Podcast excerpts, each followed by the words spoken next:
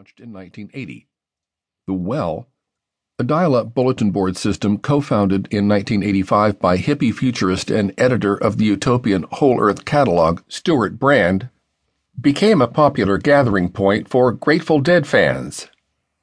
IRC, or Internet Relay Chats, were likewise segregated along topical channels, like hashtag anime or hashtag hardware or hashtag geek. The platform peaked in the 1990s with Eris Free Network and today is largely reserved for illicit hacker groups with a need for anonymity. In this early period, crossover from the digital world and into the real one remained rare, in part due to suspicion of the semi anonymous nature of the Internet itself.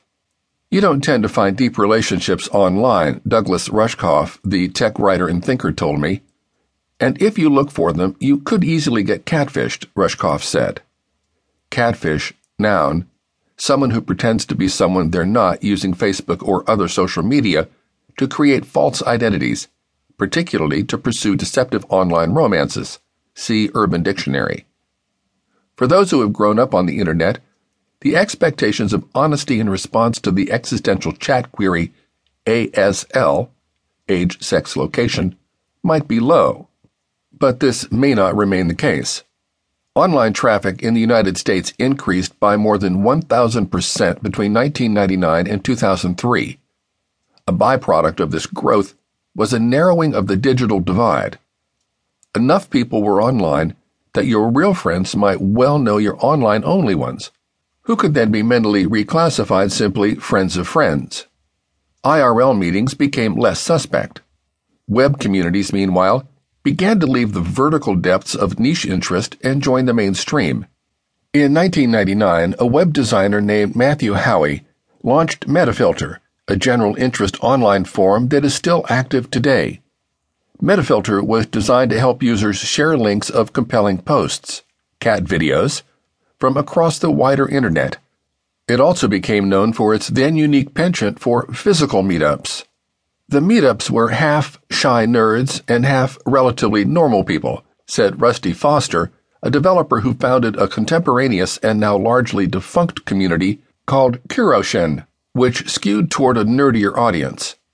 Foster has since referred to his site as a gated dysfunctional community. The first Metafilter meetup happened in 2001 after an earthquake in Seattle. Discussion of the natural phenomenon as it happened caused the members to notice that they lived in close proximity to each other. Once it was safe to go out, they decided to gather at a bar. It went so well that Haughey soon devoted a section of his site to planning such events.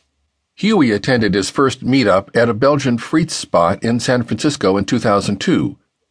I was incredibly nervous because I didn't know anyone, he said. But his fears proved misplaced. It was really a great experience. One of the guys had the greatest username, Fishfucker. Fishfucker turned out to be a really nice dude. Meetups eventually became big business. In 2002, a startup called Meetup was launched that managed online social circles with an IRL component, charging group organizers for added features. The site now boasts over 180,000 meetups, with focuses ranging from New Age philosophy to geek physique. The Internet's ability to convene niche cultures has never flagged. The anxiety still lingering around Internet friendship is a legacy of a particular antiquated conception of online life a sense that the net, like jetpacks and the Segway, was going to be a lot cooler than it has proven to be. The 1980s era techno utopian vision of cyberspace as a separate and perhaps even pure matrix style realm of glowing tubes and binary code was a false one. At no point was there ever a cyberspace, Jurgenson said. It was always deeply about this one reality the internet is shopping for knitted caps and sharing coupons for bad meals and enduring comments from sexist strangers. It has always included an element of real life difficulty, and the primordial web denizens knew it. Now the rest of us do too. We once fetishized cyberspace as sexy and revolutionary. Today it's just normal. Online friendships make it clear, and forgive the debt to Facebook, that the